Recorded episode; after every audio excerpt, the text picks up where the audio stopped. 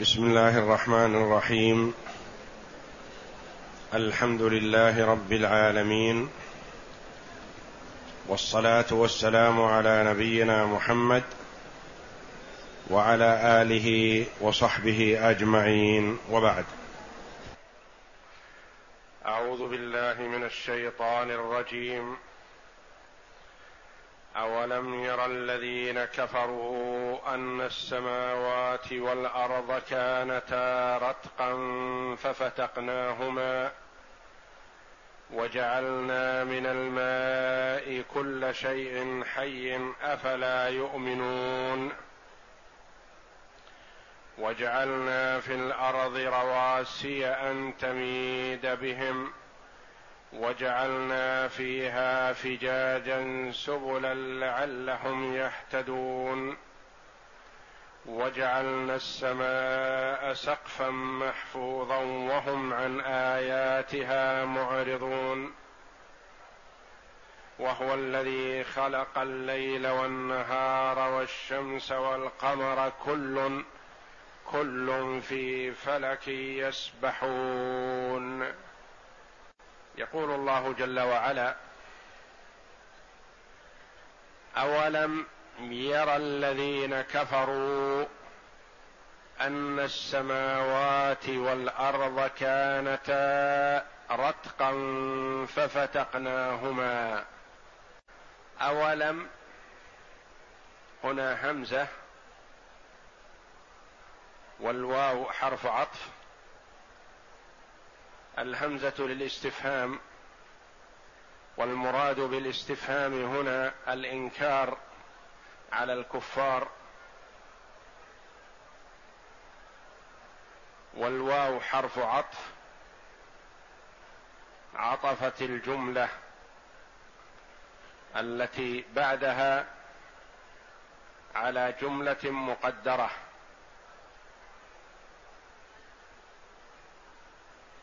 وهذا كثير في القرآن العظيم. والتقدير ألم يتفكروا ويروا أن السماوات والأرض كانتا رتقا ففتقناهما. أولم ألم يتفكروا ويروا والرؤية هنا علمية وليست بصرية لأنهم ما أدركوا ذلك بأبصارهم فلم يروه أولم ير الذين كفروا؟ وهذه استدلالات ستة أدلة متوالية دالة على كمال قدرة الله جل وعلا وانفراده سبحانه وتعالى بالتصرف اذا فهو المستحق وحده للعبادة دون سواه. أولم يرى الذين كفروا؟ أولم يعلموا؟ ما دام قلنا؟ هذه علمية وليست بصرية. أولم يعلم الذين كفروا؟ أن السماوات والأرض كانتا رتقا. الرتق رتقا بمعنى ملتصقة.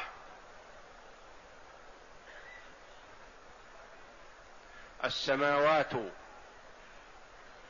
والأرض كانتا ملتصقة بعضها ببعض.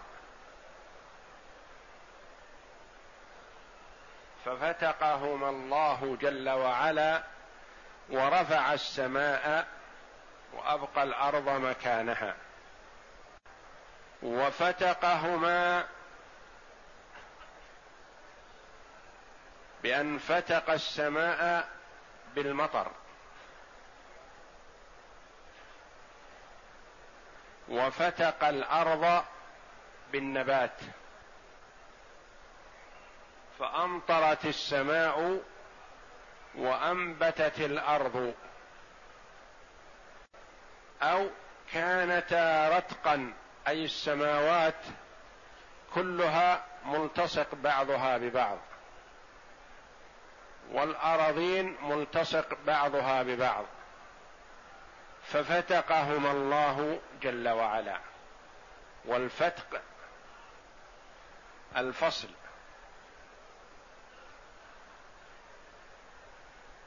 والفك بين متلاصقين. وكانتا الضمير يعود إلى السماوات وإلى الأرض. إلى الصنفين صنف السماء وصنف الأرض.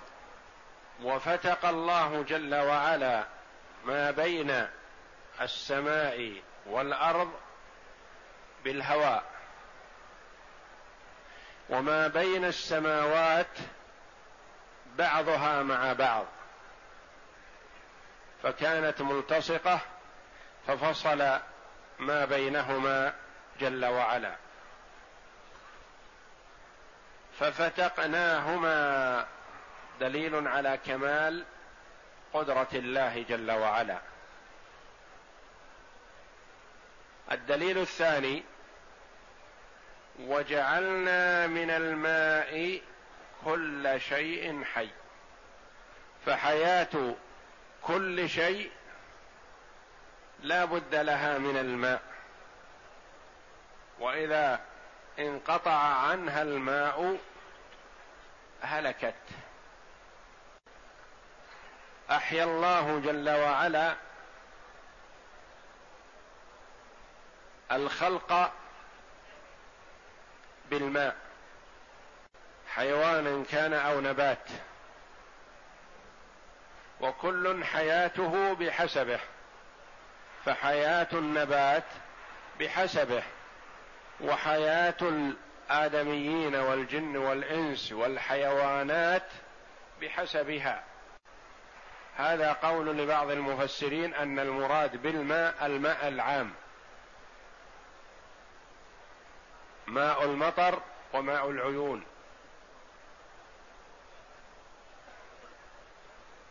قال بعضهم المراد بالماء هنا ماء النطفة ماء الذكر. جعله سببا لوجود المخلوق.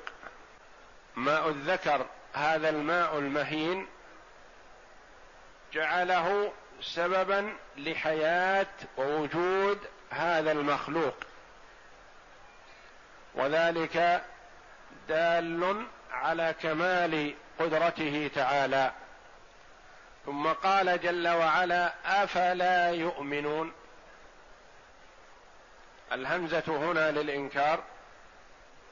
أفلا يؤمنون يصدقون بوحدانية الله جل وعلا؟ فيفردوه بالعبادة. ما دام أنه هو القادر على هذه الأشياء وحده دون سواه فهذا دليل واضح على قدرته. والمقتدر على هذه الأشياء هو المستحق للعبادة. أفلا يصدقون بذلك؟ ويفردوه بالعبادة وحده لا شريك له. والأدلة المقتضية والدالة على وحدانيته واضحة جلية. تستوجب الإيمان به تعالى. دليل ثالث على قدرته جل وعلا. وجعلنا في الأرض رواسي. وجعلنا في الأرض. الأرض مخلوقة بقدرة الله جل وعلا على البحر على الماء. وكانت تموج وتتحرك كما تتحرك السفينة في البحر. ولو استمر الأمر على ذلك لتعطلت مصالح الناس. فالله جل وعلا ثبت الأرض بالرواسي والمراد بها الجبال.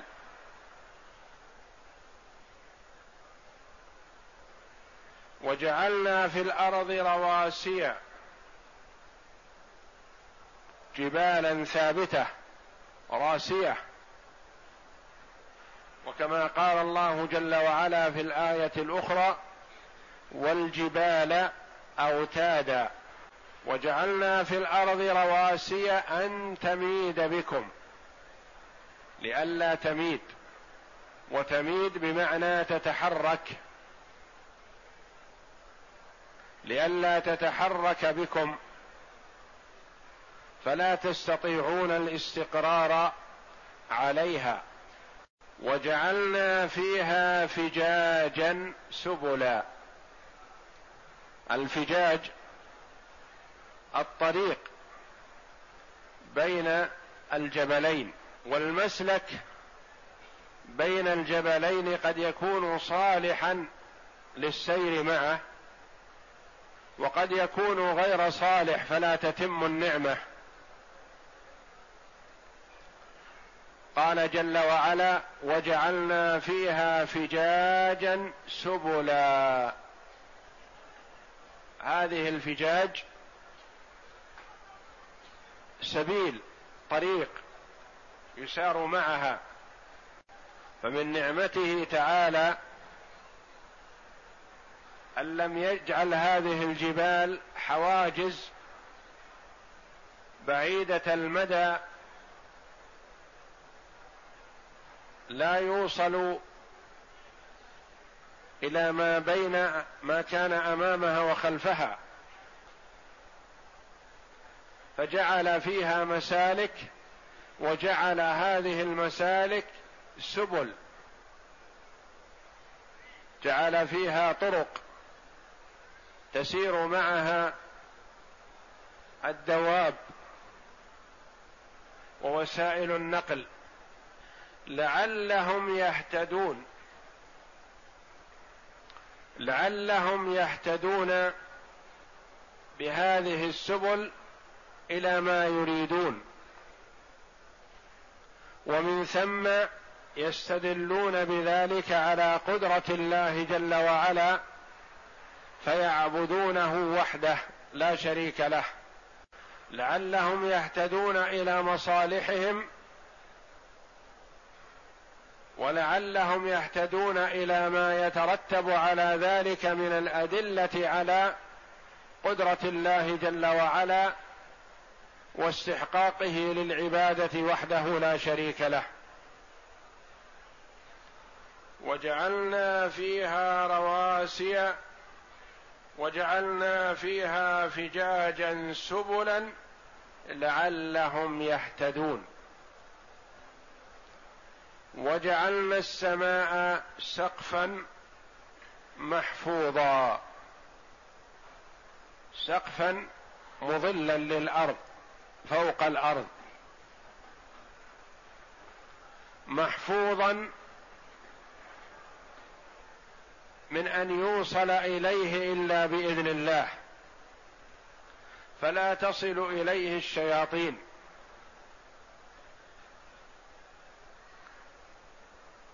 محفوظا بالنجوم والشهب من الشياطين.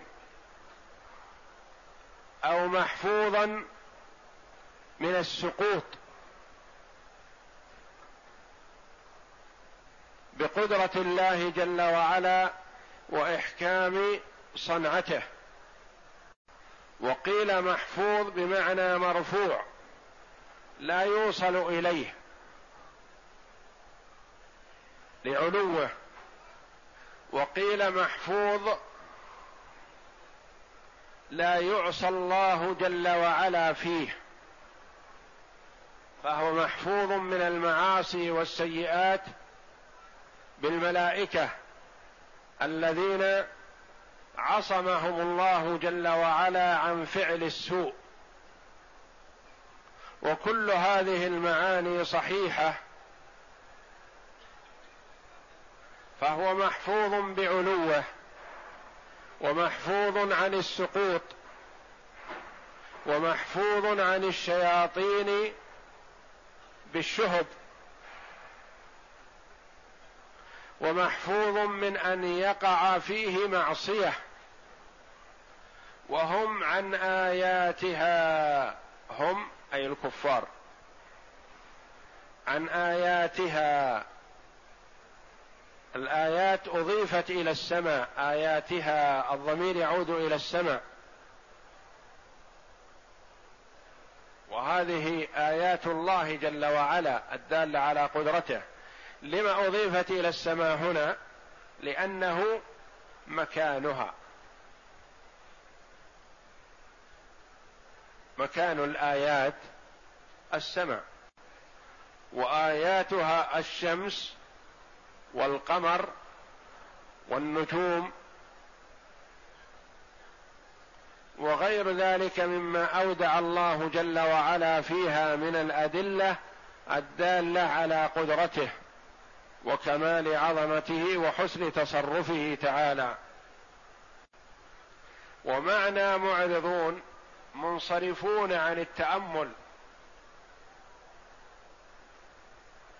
وإلا لو أعمل الإنسان ذهنه وفكره لاستدل بما يرى على وحدانية الله جل وعلا. كما قال الشاعر وفي كل شيء له آية تدل على أنه واحد تعالى وتقدس. معرضون منصرفون عن التأمل والتدبر.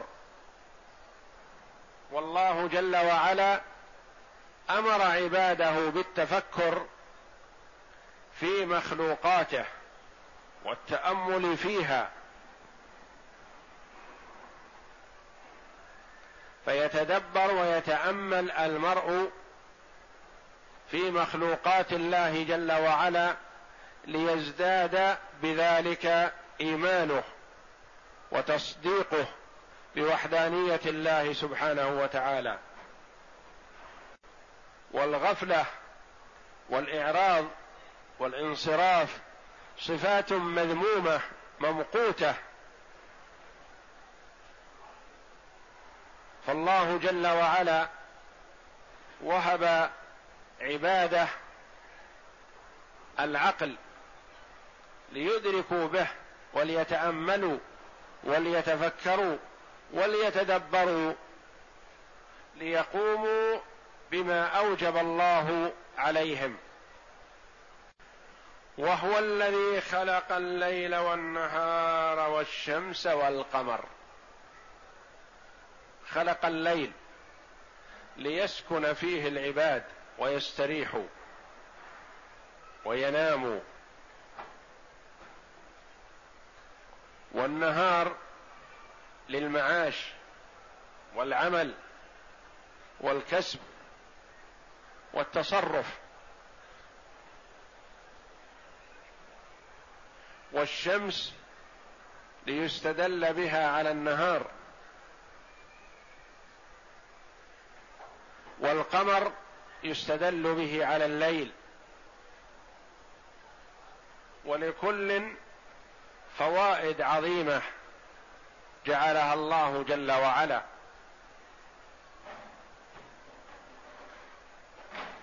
فلو استمر الليل لتضرر الناس ولو استمر النهار لتضرر الناس ولو استمر النهار أياما أو أسابيع لتعب الخلق ولو استمر الليل كذلك أياما وليالي لتعب الخلق ومن قدرته جل وعلا جعل الليل يستمر في بعض المناطق وجعل النهار يستمر فترات طويلة في بعض المناطق. ليدرك الناس بذلك عظيم نعمة الله جل وعلا عليهم في انتظام الليل والنهار في سائر الأقطار. ونلاحظ هذا إذا اختفت الشمس أياما تضرر الناس بذلك وجأروا إلى الله جل وعلا وسألوه أن تطلع عليهم وفرحوا بطلوعها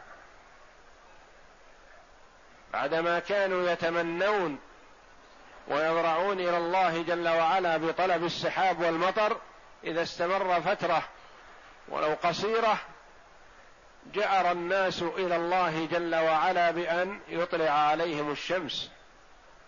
وهو الذي خلق الليل والنهار والشمس والقمر. كل في فلك يسبحون.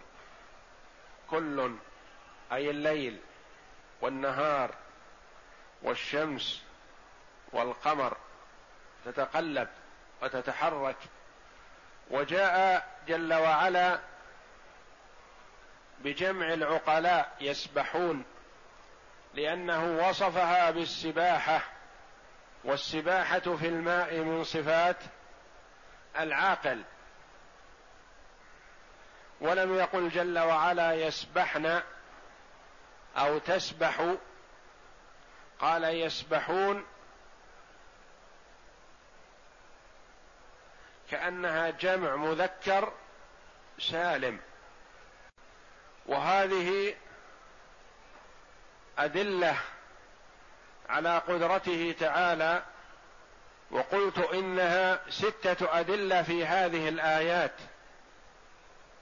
وإليك بيانها اجمالا. أولم يروا أولم يرى الذين كفروا أن السماوات والأرض كانتا رتقا ففتقناهما. هذا واحد. ففتقناهما. الثاني وجعلنا من الماء كل شيء حي. أفلا يؤمنون؟ الثالث وجعلنا في الأرض رواسي أن تميد بهم. الرابع وجعلنا فيها فجاجا سبلا لعلهم يهتدون.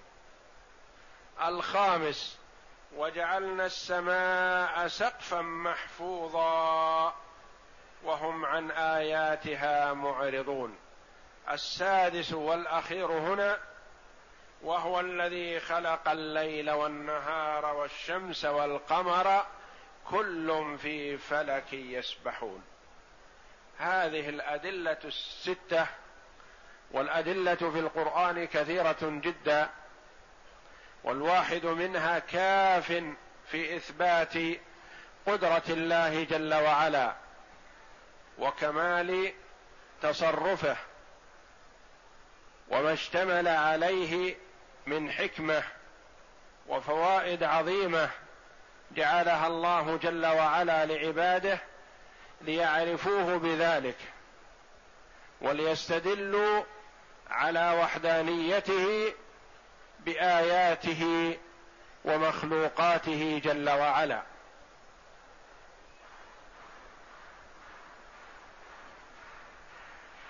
فيعبدوه حق العبادة وحده لا شريك له. ولا يصرف شيئا من حقه لغيره تعالى وتقدس. فمن صرف شيئا من حق الله لغير الله فقد ظلم نفسه. وأهلك نفسه.